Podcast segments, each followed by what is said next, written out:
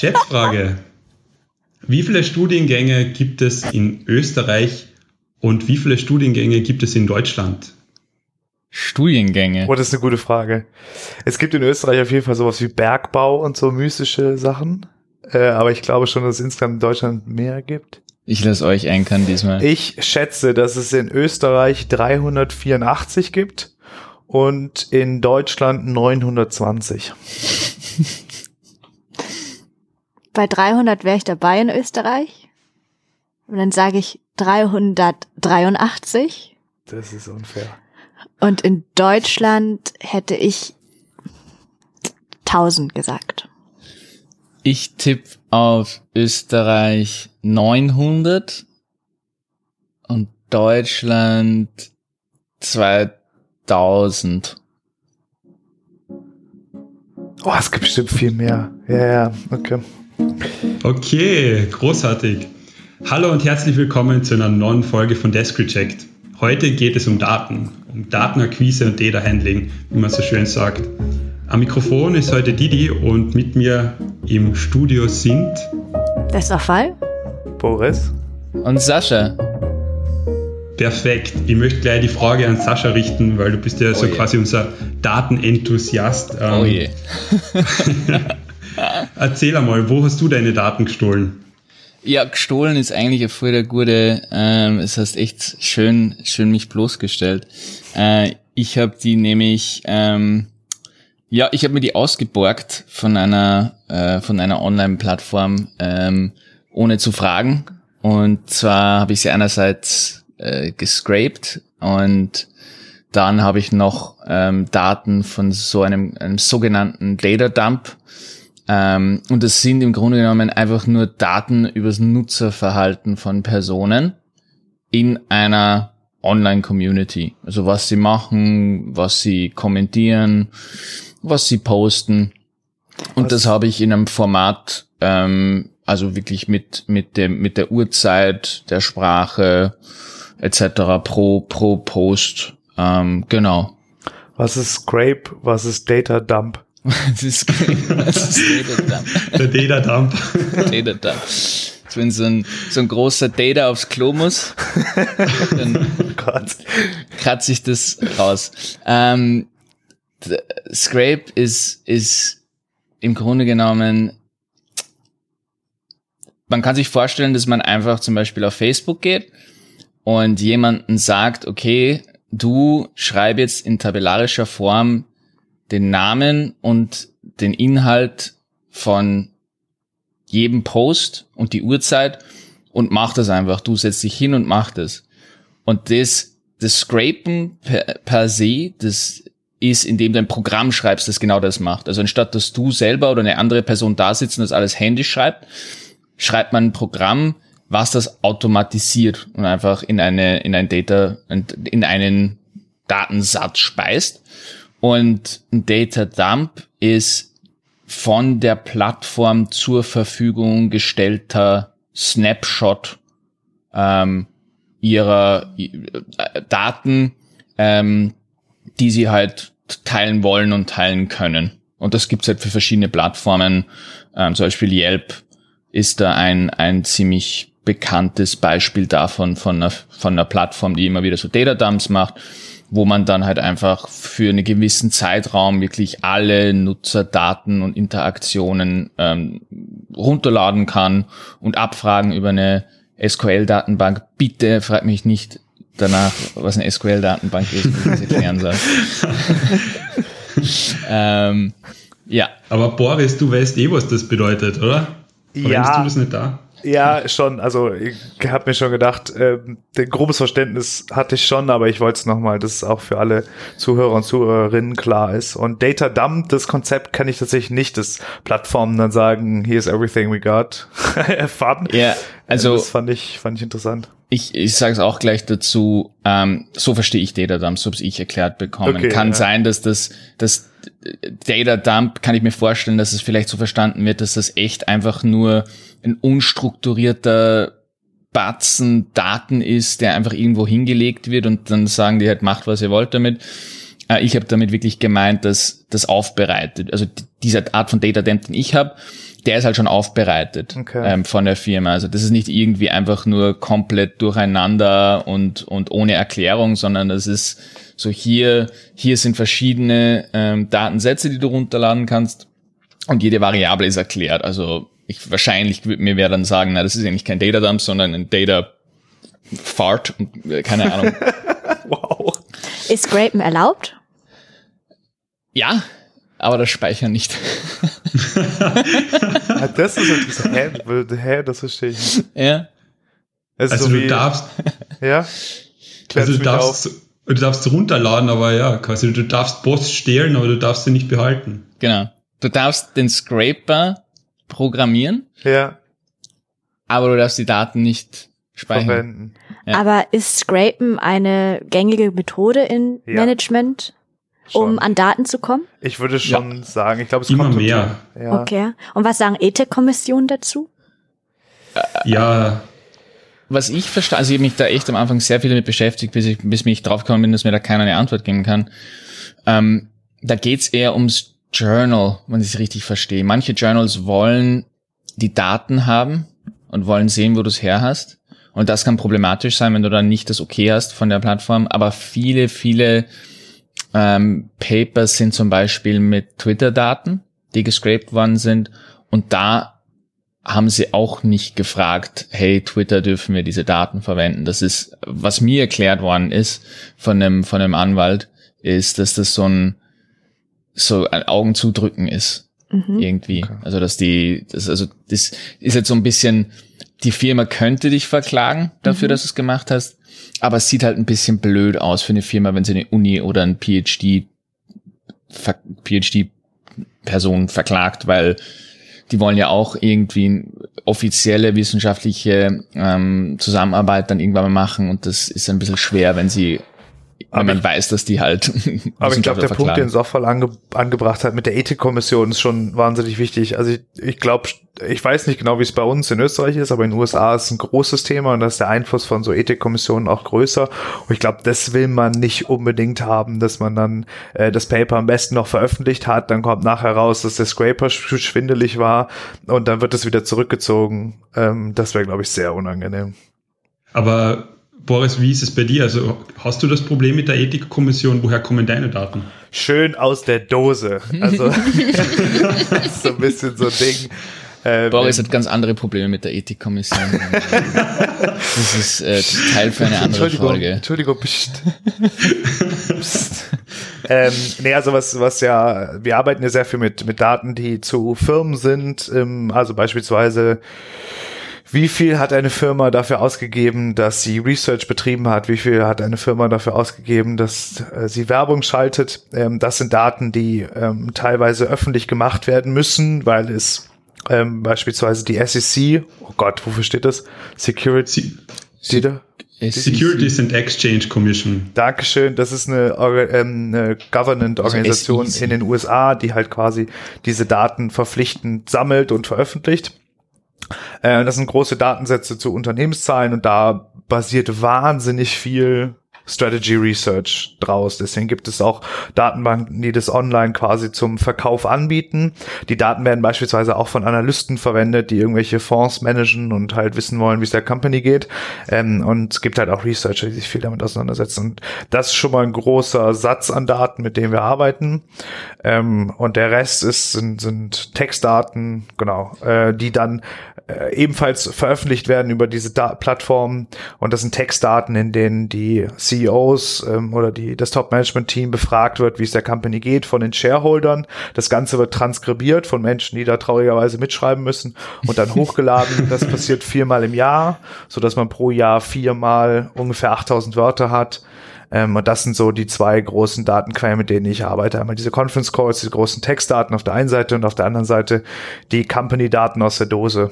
Genau. Und wie geht's den Companies? Du, das sind ganz viele unterschiedliche Companies und manchen geht's gut, manchen geht's schlecht. Okay. wie, wie immer im Leben, oder?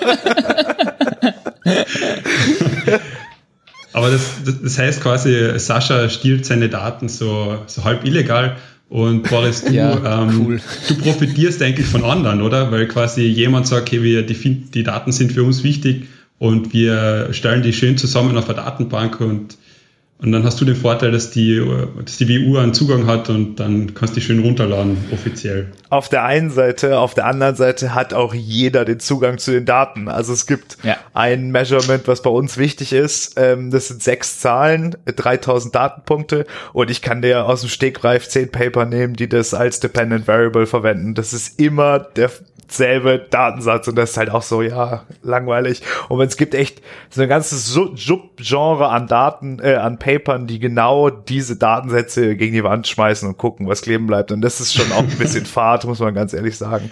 Ja, Von daher lieber Richtung Dark Alley gehen und Scraper schreiben, als wieder mit den Daten zu jonglieren. Ja, das ist ja. ja ein guter Punkt eben den wir eigentlich gar nicht vorher irgendwie gesprochen haben, äh, der jetzt eigentlich aufkommt, so dass es halt beides richtige Vor- und Nachteile hat.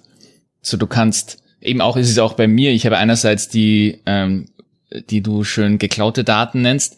Das sind meine. Die hat keiner, glaube ich. Äh, das sind halt die, die ich selber erhoben, wie bei einem Experiment praktisch. Also das hat auch kein anderer. Aber den den Data Dump, den ich verwende, da gibt's ey, da könntest du könntest ein Journal über Journal of Data Dumps. Ja, nicht Journal of Data Dumps, sondern Journal of this specific Data Dump, was monatlich rauskommt und wo 20 Leute mit dem Datensatz wirklich den umdrehen und wenden und auseinandernehmen und zusammenbauen und was dran kleben und dann wieder runternehmen. Also das ist echt, also der ist halt dann schön und sauber und akzeptiert. Das ist halt das auch. Eure Daten sind akzeptiert, also das, da, da wird nicht dran gerüttelt, ähm, weil da sind Paper drauf aufgebaut.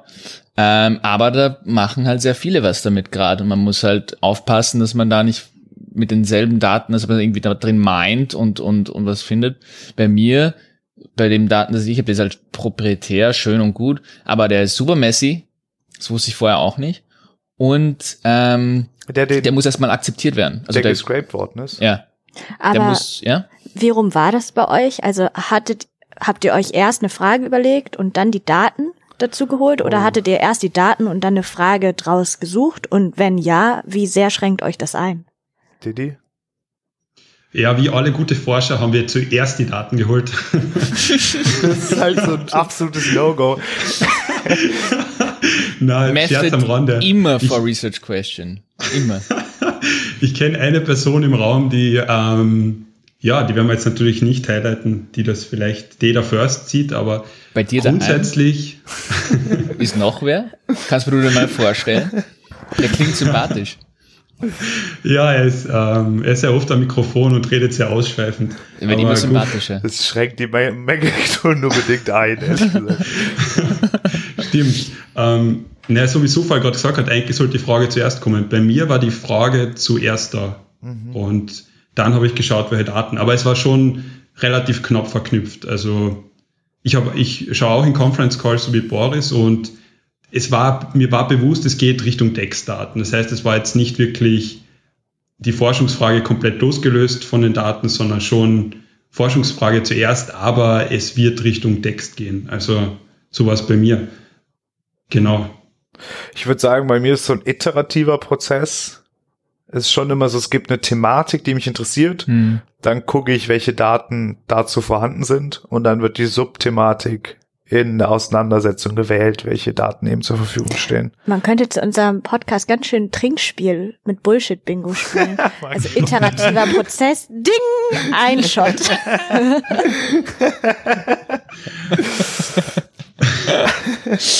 Datenbank. Ja, Sag mal, wie ist denn bei dir? Das scheint ja anders zu sein, oder? Ja, ich bin heute nicht in eurem Club. Also äh, die Art von Daten, die ihr alle sammelt, sammle ich gerade nicht. Ich schreibe ein konzeptionelles Paper, deswegen sammle ich eigentlich Literatur. Erkenntnis. Was ich aber auch als Datensammeln verstehe. Aber so Fall, ähm, ich finde es perfekte Zeitpunkt, über Daten zu reden, weil ein Conceptual Paper führt ja immer zu Propositions hin. Das heißt, du denkst dir trotzdem über, immer darüber nach, okay, wie funktioniert das jetzt ähm, im, im wirklichen Leben? Und dann ist die Frage natürlich, okay, wie kann ich das beweisen? Wie kann ich meine Hypothesen testen? Das heißt, wenn du jetzt auf Daten denkst, an welche, an welche Daten denkst du? Hm. Also ehrlich gesagt, äh, will ich Modell bauen, das so generell ist, dass ich dann einen Ausschnitt davon später testen könnte. Also das hm. ist auch mein Deal mit meinem Supervisor, dass ich erst konzeptionell arbeite und dann aber nochmal Daten im Sinne von quantitativen Daten erheben will. Und das heißt, dass ich das Framework, das ich gerade baue, dann nutzen kann und einen Ausschnitt dieses Frameworks dann als mein Conceptual Framework benutze, um Experimente zum Beispiel durchzuführen. Ist es das, was du machen willst? Also hast du schon, oder alles ist komplett offen? Weil jetzt haben wir gehört, wir machen, wir klauen uns Daten oder nehmen Daten, die da sind. Dann hast du jetzt Experimente mhm. erwähnt. Dann gibt's halt, ich meine, Survey noch. Ist es die Richtung, wo du gehen willst, dass du sagst, du willst optimalerweise ein Experiment drauf aufbauen? Ähm, es kommt natürlich drauf an, welchen Ausschnitt ich dann wählen ja. werde, aber ich glaube schon, dass es sich bei meinem Thema anbietet, weil ich mir Verhalten anschaue hm. und äh, Fairness wird halt oft in Experimenten gemessen. Ja. Und ich habe Bock auf Experimente, muss man auch zugeben. Ja. Das wäre ein super wichtiger Punkt. Das wollte ich nämlich gerade fragen. Hättest du jetzt von der Stimmungslage, denkst du ja gerade, okay, weg mit Conceptual und würdest du jetzt gern Daten crunchen oder ähm, bist du froh, dass es noch ein bisschen weg ist, auch so diese Datenfrage? Ich glaube, ich bin eine der wenigen, die mit einem Conceptual Paper anfängt und mir wird auch immer noch von allen Seiten von abgeraten, dass ich es machen soll. Oh, mhm. Im Research Forum hat dich keiner abgeraten davon, da waren alle ja. ziemlich befürwortend. Ich glaube einfach, weil das Thema, also es ist cool, das ja. Thema, und es ist wichtig, dass es gemacht wird. Und deswegen mag ich es auch. Aber vielleicht sollte es nicht von einer PhD-Anwärterin gemacht werden, die das noch nie gemacht hat und sich jetzt halt komplett in ein neues Feld einliest. Egal, ich mach's. Was war nochmal die Fra Frage? Das wird die erste Folge sein, die hört. ähm, was war die Frage? That's the spirit, genau. Perfekt. Um. Ich bin schon komplett durch. Na, aber ich finde das schön, weil du es vorher die Frage gestaltet mit der Forschungsfrage und quasi wann die Daten kommen. Ach so, und ah, ich weiß wieder. passt das ja. der Vorgang gerade perfekt dazu, oder? Du überlegst halt wirklich einmal, wo macht es überhaupt Sinn, Daten zu sammeln? Also genau. Also ich glaube schon dran, dass in meinem Feld, in meinem äh, Bereich, den ich erforsche, dass es Sinn macht, dass ich erst ein Conceptual Paper schreibe. Wie gesagt, ich hätte gern, dass jemand anderes das gemacht hat, schon, gibt es aber nicht. Ähm, aber es ist schon schwierig für mich, wenn ich jetzt euch auch sehe und mit euch im engen Austausch bin und sehe, was ihr euch gerade alles aneignet an Methoden, äh, an Wissen über halt Scrapen, äh, all, all Data das. Dumps. Data Dumps, die neuen Wörter, die ich jetzt lerne. Conference Calls. Fühlt man sich schon irgendwie so, dass man hinterherläuft, weil ich weiß, dass ich da auch hin muss. Also nur mit konzeptionell fühle ich mich nicht als vollwertige Wissenschaftlerin.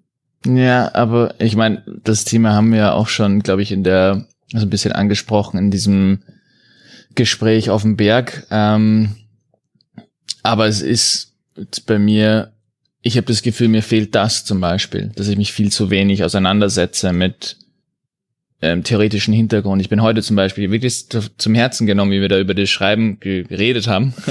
äh, und ähm, habe jetzt echt gesagt, okay, jeden Tag, auch wenn so eine halbe Stunde ist, ich muss irgendwas schreiben. Cool. Und in dem Prozess komme ich halt so drauf, so, wow, ey, ich weiß einfach bei vielen Sachen nicht, was der Stand der Forschung ist, weil ich echt schon lang nicht mehr außerhalb von Daten war. Ab und zu pick ich mal eins raus, irgendwann fliegt mir mal irgendwas über den Tisch, was ich interessant finde, aber ich habe schon ewig lang nicht mehr mich hingesetzt und versucht eben das zu verstehen, was schon gibt und was Theorie dahinter ist. Ähm, also irgendwas fällt immer unter den Tisch. Mhm. Wenn's, wenn's die Daten, wenn du voll Daten drin bist, dann kennst, kennst du dich zwangsläufig einfach nicht mehr aus, damit was gerade produziert wird. Wenn du dich nur mit Literatur beschäftigst, kennst, hast, verlierst du halt zwangsläufig Methodenwissen. Es ist, glaube ich, so.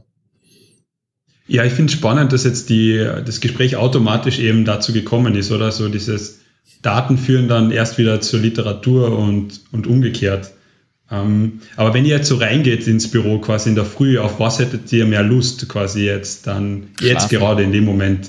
Schlafen. Also bei mir ist es, äh, mir macht das Datenhandling, das, die Arbeit mit Daten viel, viel mehr Spaß als das Lesen. Und ich glaube, das wandelt sich vielleicht auch irgendwann mal, aber gerade fühlt sich die Arbeit mit Daten viel explorativer an als das Lesen von Papern, weil ich habe bin jetzt oh. mit dem Projekt, wo ich gerade bin, eher da, dass ich halt quasi, bitte? Hast oh. du, was? Aha, nee, red weiter.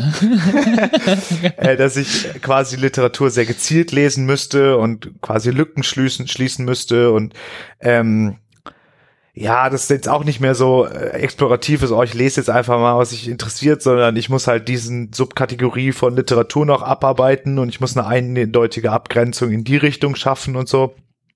Und bei Daten kann man halt irgendwie noch gerade mehr spielen und deswegen finde ich Daten eigentlich spannend. ähm, Disclaimer, Boris hat drei Bildschirme in seinem Büro. Ja. Ähm, es schaut aus wie in so einer Kommandozentrale, aber ja, du... Er hat einfach einen quergestellt, damit er da auf Fontgröße 35 Paper lesen kann. Code schreiben. Aber ich finde es gerade bei dir interessant zu beobachten, eben wie du so das Data Handling machst und ich glaube, du hast da immer sehr schnell auch ein Understanding von den Daten. Wo, was würdest du jetzt als, als nächstes machen, wenn du jetzt so diese Träumerperspektive nehmen kannst und wow, jetzt kann ich mir die Daten einmal aussuchen, die ich wirklich haben möchte. Wohin würdest du dann gehen? Mhm. Es gibt so zwei Datenthemen, die ich super spannend finde. Das einmal sind simulierte Daten. Mhm. Das ist so ein bisschen weird, aber man kann halt quasi Computerprogramme schreiben, die sich verhalten wie Agenten, um halt quasi menschliches Verhalten oder das Verhalten von, von Akteuren in einer Organisation zu simulieren. Und ähm, man legt dann quasi bestimmte Parameter fest, also beispielsweise, wie viel können die Akteure miteinander interagieren oder wie groß ist der Suchradius der Akteure. Ähm, und man kann dann quasi, die Simulation ist quasi eher sowas wie eine Analogie zu etwas, was man gerne erklären möchte. Das ist was, was ich unbedingt machen will, weil ich das technisch super spannend finde und das, glaube ich, mathematisch Spaß macht und das am, an, am nächsten an Videospiele programmieren rankommt, wie ich das in meinem Leben jemals äh, machen werde. Ähm, und das andere ist ein Datensatz, äh, falls jemand zuhört und auf so einen Datensatz Zugriff hat. äh, ich hätte gerne eine quasi die gesamte E-Mail-Kommunikation in einer Organisation. Und ich weiß, es klingt jetzt erstmal furchtbar auf Sicht von von äh, von Datenschutz. Gibt's aber von Enron? Es, bitte? Kannst du von Enron die einfach nehmen? Ja, so, boah, das wäre natürlich ein Traum. Gibt's die? Ja. Echt? Auf die äh, äh, Autocorrect ist aufgebaut auf Enron. Was auf ist? Enron? E-Mail-Datenkommunikation. Was ist Enron? Enron ist eine, eine Company in den 90ern, die so richtig Hardcore-Capitalism gefahren hat. Die haben immer, ich glaube, 10 oder 15 Von denen habe ich ein Poster zu Hause hängen. Bitte? Von denen habe ich ein Poster zu Hause hängen. Ja, das passt, ja. das passt. Und wo sind die jetzt heute? Wo sind sie heute? Tot. Äh, die haben immer 20 Prozent der schlechtesten immer rausgeschmissen und es war so eine richtig harte Yeah-Kapitalismus-Kultur äh, und sind dann halt irgendwann Fraud oder auf jeden Fall gegen die Wand gefahren. Ich weiß gar nicht genau warum deswegen ist eine ganze äh, Ding, ich glaube, wenn ich es richtig im Kopf habe, die Boos und irgendwas in den Arsch gegangen, weil das ihre ihre Auditor waren. Kann sein, ja. Und das Jahr ist halt einer der größten Accounting-Skandale, glaube ich, die je, je passiert sind. Aber es ist so richtig 90er Jahre Kokain, Capitalism, ja. yeah. Party Time. Good, Na, good okay, aber das, das merke ich mir, das schreibe ich mir noch auf. Aber das, das wäre halt super spannend, weil man sich da angucken kann, wer treibt Ideen, also wann kommen das erste Mal bestimmte Ideen in der Organisation auf, wie entwickeln sich diese Ideen innerhalb einer Organisation, welche Netzwerke bestehen innerhalb einer Organisation. Ähm, da gibt's so ein bisschen Forschung zu aber es ist halt technisch wahnsinnig spannend ähm, und es ist aber halt, wie gesagt, Datenschutz technisch natürlich super schwierig und auch mit Recht, eh klar. Es müssten komplett gecleant sein, befreit von allen Namen. Alle Einzelpersonen, ich muss schon wissen, dass es eine Einzelperson ist und ich muss auch die Position wissen, aber es ist mir natürlich egal, wie die Person heißt. Das wäre mein Traumdatensatz, also schickt ihn mir, gibt mir einen Data Dump. Ja, Agent-Based Model habe ich ganz am Anfang ähm, mitgearbeitet. Das ist echt interessant. Zu, Hat, zu ist da was bei rum? Ich habe ein, ein, ein Paper repliziert mit der Hilfe von Tom, okay. der jetzt weiterhin noch mit Agent-Based Models arbeitet. Cool. Aber da, der erste Zugang wäre da, glaube ich, die Net-Logo-Sprache. Ja, ja, das hat, ich mit, hat die, die auch schon Die haben wir ja. mal drüber geredet. Ja, ja die ist Steigt mega. aus bei den ganzen Bullshit-Bingo. NetLogo ist, NetLogo ist ziemlich witzig, weil das ist ursprünglich programmiert worden für Kinder. Das heißt, ja. Die Programmiersprache heißt der Logo, glaube ich, und und die, ähm, die Objekte sind dann so Turtles, so die Agents ja. sind, glaube ich, Turtles. Boys. Und ja, es ist echt cool. Also macht schon Spaß, das okay, mal wer runterzuladen. Wer findet das witzig? Wer findet das cool? Alle. wow! Alle.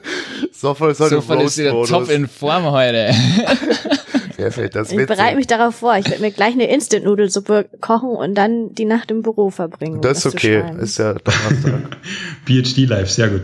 Ähm, ja, was denkst du an Zufall, wenn du das hörst? Also die Idee zum Beispiel von Boris mit den Daten. Ja, Wäre das super. Okay.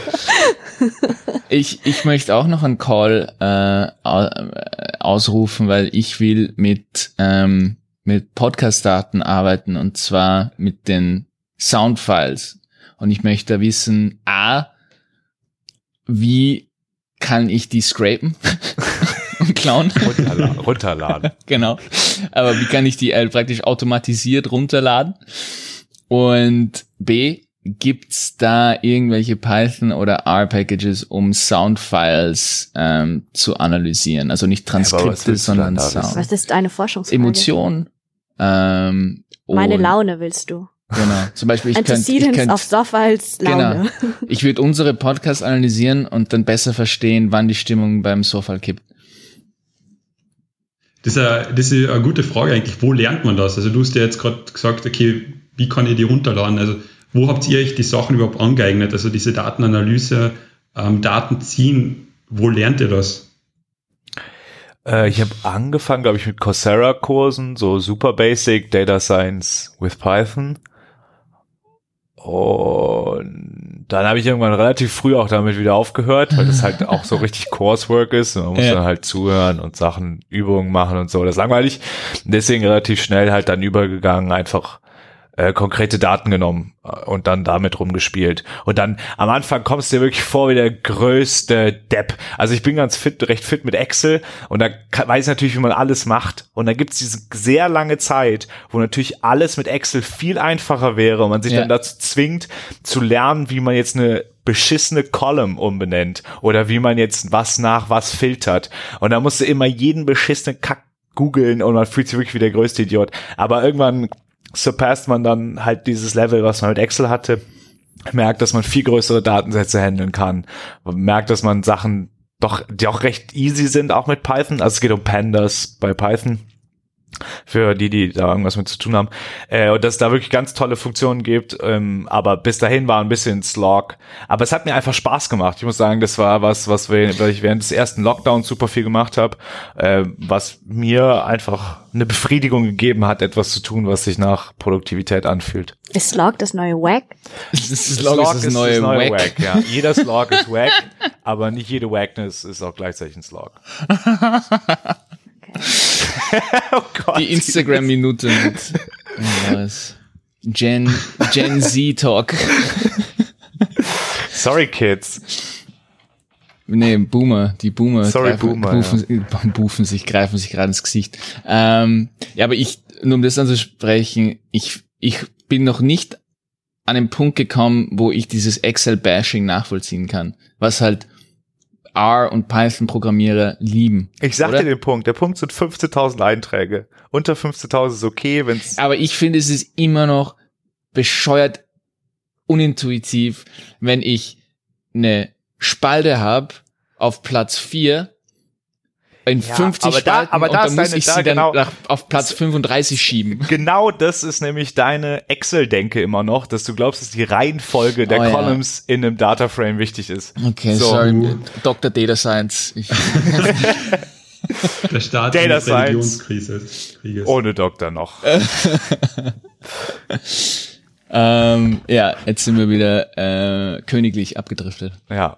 Aber, Aber das der, ist, ein, ist ein guter Punkt. Ich meine, es, es klingt halt so bei euch zwei, so vor allem möchte eher Richtung Experimente gehen, aber bei euch zwei halt dieses schon, ja, Scraping oder jetzt mit Pandas in Python arbeiten, als wenn halt dann quasi PhD sein schon ein bisschen so Data Scientist ist. Und automatisch auch so mit Schlagworten wie Big Data verbunden wird, oder? Boah, ich hau jetzt mal einen raus. So Leute, ihr habt drauf gewartet. Hier kommt meine Aussage. Zuletzt hat ein Studi gesagt, es ging um die Zukunft in, glaube ich, den nächsten 30 Jahren. Da war die Frage, ob eine bestimmte Company zur Tech-Company wird. Ja. Und er meinte, und das fand ich ganz cool, in 30 Jahren ist jede Company eine Tech-Company oder es gibt sie nicht mehr. So, und jetzt hau ich einen raus. Ich glaube, dass jeder Management-Scholar ein Computer Scientist werden muss, sonst gibt's ihn in 30 Jahren nicht mehr. 80, weil wir langsam sind. Aber ich glaube schon, dass wir uns alle hinbewegen. 80? In 80, ja, halt kommen die Basics. Also welchen, sorry, aber welchen PhD kennst du jetzt, der nie irgendwas mit mit mit R oder oder mit Python machen werden muss? Es gibt werden muss also wir sind im Managementbereich, ne? Also Disclaimer an alle ZuhörerInnen, aber äh, jeder, der qualitative Forschung macht. Ja, aber da bist du auch schon an einem Punkt, wo du sagst, okay, ich könnte jetzt mich hinsetzen und das alles lesen und dann Code schreiben oder ich mache das mit mit ähm, ich weiß nicht, wie die ganzen Algorithmen heißen, die man anwenden kann auf Textdaten. Sagst du mir. Aber ich meine, wir sind jetzt schon an dem Punkt, wo man, wo glaube ich, kein PhD jetzt ein PhD anfangen kann und sagen kann, cool, ich bin, ich werde mein Leben lang Ethnographie machen. Ja, aber das wäre genau, das wäre genau so ein Punkt, oder? Ja, okay. also Ethnographie ich würde ich. Nicht, was Ethnographie ist. Das ist, wo du irgendwie. Feldforschung. Feldforschung, okay. Ja. Wo du dann unter Ameisenbären wohnst. Zehn Jahre. Und sich deren Organisationsstrukturen anguckt. Genau. genau. Okay. Ich habe das Gefühl, ich mache schon genug Ethnographie hier am, am, am Department, ehrlich gesagt. Das ist mir schon. Ist, du bist eigentlich an einem Soziologie-Department angestellt, ganz woanders und spielst hier, spielst ein Management. Das ist deine PhD-Arbeit, dass du hier ich fünf Jahre lang alles beobachtet. Bekomme ich sie dazu, einen Podcast zu starten? Irgendwann kommt so ein Enthüllungsbuch. Ja. In, in, Inside View. Boah, das wäre richtig geil. Das wäre gut, ne? Aber das für die. Dann hätte ich ähm, euch. Für einen Falter? Für einen Falter. Ja. Ich hab's ja. Aber gewusst. eins der ersten Bücher, das ich im Bachelorstudium gelesen habe, war ehrlich gesagt Ethnographie und das war echt voll interessant. Also ich würde es sport finden, wenn, wenn sowas wie Ethnographie ersetzt werden würde in der Datenakquise durch, ja, nehmen wir es ich nehme wieder das Schlagwort Big Data, weil man halt quasi jeden irgendwie hm. digitalisiert. Also mit Harry Potter nicht ja Ethnographie nennen. Na, man muss ja eigentlich trennen zwischen ähm, dass ForscherInnen lange noch Forscher, äh, die Forschungsfragen auch identifizieren müssen und da ist Ethnographie mhm. bestimmt auch eine gute, also am Anfang eine gute Methode und dann eben aber Datenakquise, also bei im hinteren Teil dann, dass da schon Big Data eine Rolle spielen wird. Ja. Und äh, irgendwann kann es sogar sein, dass sogar uns die Forschungsfragen von Big Data vorgegeben werden. Und ich meine, muss ja auch sagen, es gibt ja auch sowas wie, könnte ich mir vorstellen, Ethnografien in wie heißt es nochmal, in 4chan oder so. Also man kann ja sogar so das online, würde ich online sowas von gern machen, Alter. Ja, nachher kommst du wieder und kommst du mit QAnon Sachen da. Das wäre so richtig geil. Äh, also ich glaube, selbst da, dadurch, dass halt so viel menschliche Interaktion auch wieder online stattfindet, ist selbst Ethnografie beeinflusst von, von, von. Ja, ja ist ich, mega spannend, ja. Ich glaube, ich, also, ich verstehe, ich glaube nicht, dass jetzt ein PhD, der im Management oder sonst wo anfangen kann, seine Karriere darauf aufbauen kann, dass er nie, nie wenigstens Data aufmacht. Das heißt, Aber du hast da bist du echt in der Bubble, glaube ich. Bitte? Ich glaube auch. Bei Management Scholars. Du ja, glaubst wirklich, also dass jetzt noch? Jetzt oder? noch, ja, weil ja, wie viele Leute ähm, machen qualitative Methoden und eigentlich nur qualitative ja, Methoden. Ja, aber selbst da wendest du ja irgendwie computergestützte Social Network Analyse oder Textanalyse an. Die Frage ist, wo beginnt jetzt für uns, also in Anführungszeichen Computer Science? Also wenn du drei, also drei Zeilen R-Code schreibst, bist, hast du, kannst du auch nicht programmieren. Oder wenn du SPSS wir gehen anwendest. Runter, wir schauen uns mal List Comprehensions an. Hä? Also für mich geht es auch eher um die Menge der Daten, ob die beschränkt darauf sind, wie wir sie selber erheben oder ob wir, also ja, die Grenze ist schwierig. Ja. Aber ähm, dass wir schon limitiert sind, als Mensch Daten zu erheben, äh, von der Anzahl her, und dass man dann Daten äh, oder computergestützt mehr Daten erheben kann, als ein Mensch das tun könnte, wäre für mich die Grenze, mhm. glaube ich. Mhm. Und das machen nicht alle. Ich habe es eher so gedacht, ja gut, ich glaube, ja, mh, mm, ja, ich glaube, glaub ich, Computer oder Data Science ist ein bisschen Aber dann wäre es jetzt zum Beispiel jemand, der ein wirklich kompliziertes Experiment programmiert, ähm, das in einem ähm, beispielsweise im verhaltenswissenschaftlichen Lab testet und es danach sehr sophisticated in R auswertet, nach deiner Definition jemand, der quasi ganz klassisch Primärdaten erhebt, aber der ist jemand, der super fit ist mit Computer-Stuff. Ja, aber trotzdem wäre das nicht so. Also für mich wäre die Zukunft eher zum Beispiel, dass, also wenn ich jetzt Experimente durchführen würde, würde ich vielleicht 50 bis 100 Probanden haben. Ja. Ähm, dann bin ich aber noch kein Data Scientist. ja, so. ach so. Und wenn okay, ich aber dann halt mit diesen 100 ProbandInnen einen Algorithmus trainiere, der dann halt äh, basierend darauf simuliert und meine Zahl dann halt noch künstlich hochschraube und dadurch dann halt Ergebnisse bekomme, dann wäre ich ein Data Scientist. Das ist mein Verständnis. Ja, das glaube ich, könnte man noch ein bisschen diskutieren, weil ich glaube, das tut denen, die mit kleineren Zahlen ziemlich beeindruckend, also kleineren Datensätzen ziemlich beeindruckende Sachen machen, Unrecht. Aber ich weiß schon, was du meinst, ja. Also, also ich spreche das denen gar nicht ab. Deswegen, also ich sag, ähm, ja, ja. zu welchem Zeitpunkt man halt was macht, macht Sinn. Also von Anfang an direkt groß Zahlen zu haben und irgendwelche Simulationen zu spielen. Ähm, ich bin ja Vertreterin von erst Forschungsfrage, dann Daten. Mhm. Aber wenn man eine gute Forschungsfrage sich erarbeitet hat, auch über kleine Zahlen, Propositions, Hypothesen entwickelt hat, dann ähm, finde ich es auch cool über große Zahlen, die halt nicht menschlich erhoben werden müssen. Mhm. Ähm, spannend. Ja. Ja, ja. Also gut, dann, dann, dann will ich das, dann hätte ich das vielleicht eher so formuliert. Ich glaube jetzt, man kann schon noch seinen PhD, einen PhD machen, aber ich habe eher gemeint, so jetzt ein PhD anfangen mit dem Ausblick, dass man für seine Karriere so machen kann, dass man halt nie irgendwie so ein Programm aufmacht und sich mit so einer Datenanalyse, sei es mit 100 Probanden oder sei es mit 500.000, ähm, dass man da nie was mitmachen muss, stelle ich mir extrem schwer vor in der Managementforschung. Jetzt tun wir aber auch wieder richtig guten qualitativen Forschern super Unrecht. Aber die verwenden ja auch das meine ja, ich ja, die aber, verwenden aber auch, ja auch immer mehr musst du nicht. Sag mal, du hast irgendwie 50 super spannende Interviews, ja. wo wirklich eine total interessante neue Sichtweise auf eine Theorie didaktet werden kann. Da braucht jemand keinen einzigen Computer aufmachen, der kann es auf der Schreibmaschine schreiben. Und das kann er auch in 50 Jahren noch. Und dann, wenn alle irgendwie die ganze Zeit alles mit, mit sechs Python-Packages geschrieben haben, dann ist so, so eine Forschung wieder total valuable. Also ich meine, es gibt ja auch immer Trends in die eine und die andere Richtung, oder? Das ist eh eine grundsätzliche Frage, was wir vorhin gesagt haben, dass immer irgendwas unterm Tisch fällt. Klar werden wir, je mehr Zeit wir ähm, in Akademia verbringen, desto mehr Zeit haben wir auch Sachen uns anzueignen, aber irgendwo sind ja auch Grenzen. Mhm. Und eben in dem Kurs, den ich jetzt gerade äh, belege, war eine der Frage, eine der Fragen, ob wir es als wichtig empfinden, Statistik zu verstehen, um vernünftige Forschung machen zu können. Und das mhm. kann man ja genauso fragen. Ähm, glauben wir, dass es notwendig ist, äh, Data Science jetzt zu verstehen, hm. um ein guter Forscher oder eine gute Forscherin zu sein? Nee, ich glaube, ich glaube, wieder in der Bubble drin.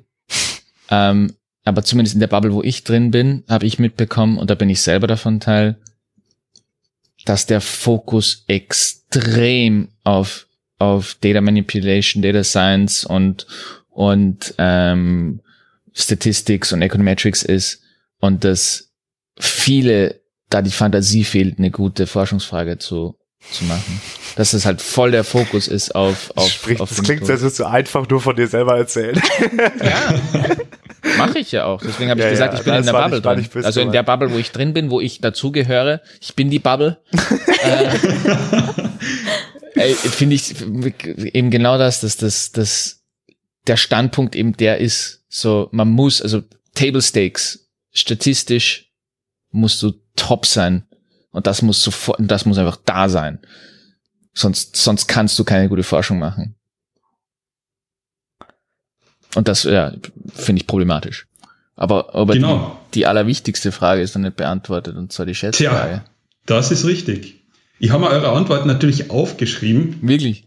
Welche ja, ja, ich habe sie, hab sie aufgeschrieben. Diesmal war es sehr analytisch. Ähm, habe keine Ethnografie gemacht. Und ja, ihr seid weit daneben. Ziemlich weit daneben. Bist zu klein, oder? so eine Überraschung. ja, das war auch. Also, also nur einmal kurz die Frage zur Wiederholung. Also wie viele Studiengänge gibt es in Österreich, wie viel gibt es in Deutschland? Ähm, ja, ich habe überhaupt nicht in die Studien. Ich habe einfach angefangen zu zählen. Biologie. genau, weil, weil Boris ist kommen auf 384 in äh, Österreich und 920 in Deutschland. Ich bewundere die für das schnelles Zählen. Es war Top-Leistung. Ähm, Sofal hat es ein bisschen, genau, quasi gesagt 383 in Österreich, 1000 in Deutschland. Und Sascha hat, ja, der hat es ein bisschen aufgetrieben auf 900 und 2000. Ich bin so daneben. Und Studiengänge, also nach einer unzuverlässigen Quelle ähm, habe ich quasi. Those are the best.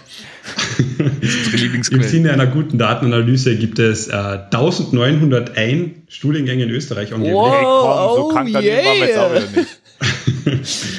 Und angeblich 16.000, das bezweifle ich stark. 16.000? Ja, aber das Ding ist... 16.467. Studiengang ja, für alle. Aber, die haben, aber die haben wie International ja, Business und Business for International Markets als zwei, zwei Genau, genau. Na, aber selbst genau. Wirtschaftspsychologie, was ich am Bachelor äh, studiert habe, ist ein anderer Studiengang an der einen Uni als an der anderen Uni, obwohl sie gleich heißen. Wahrscheinlich wurde es gezählt, die Satzung.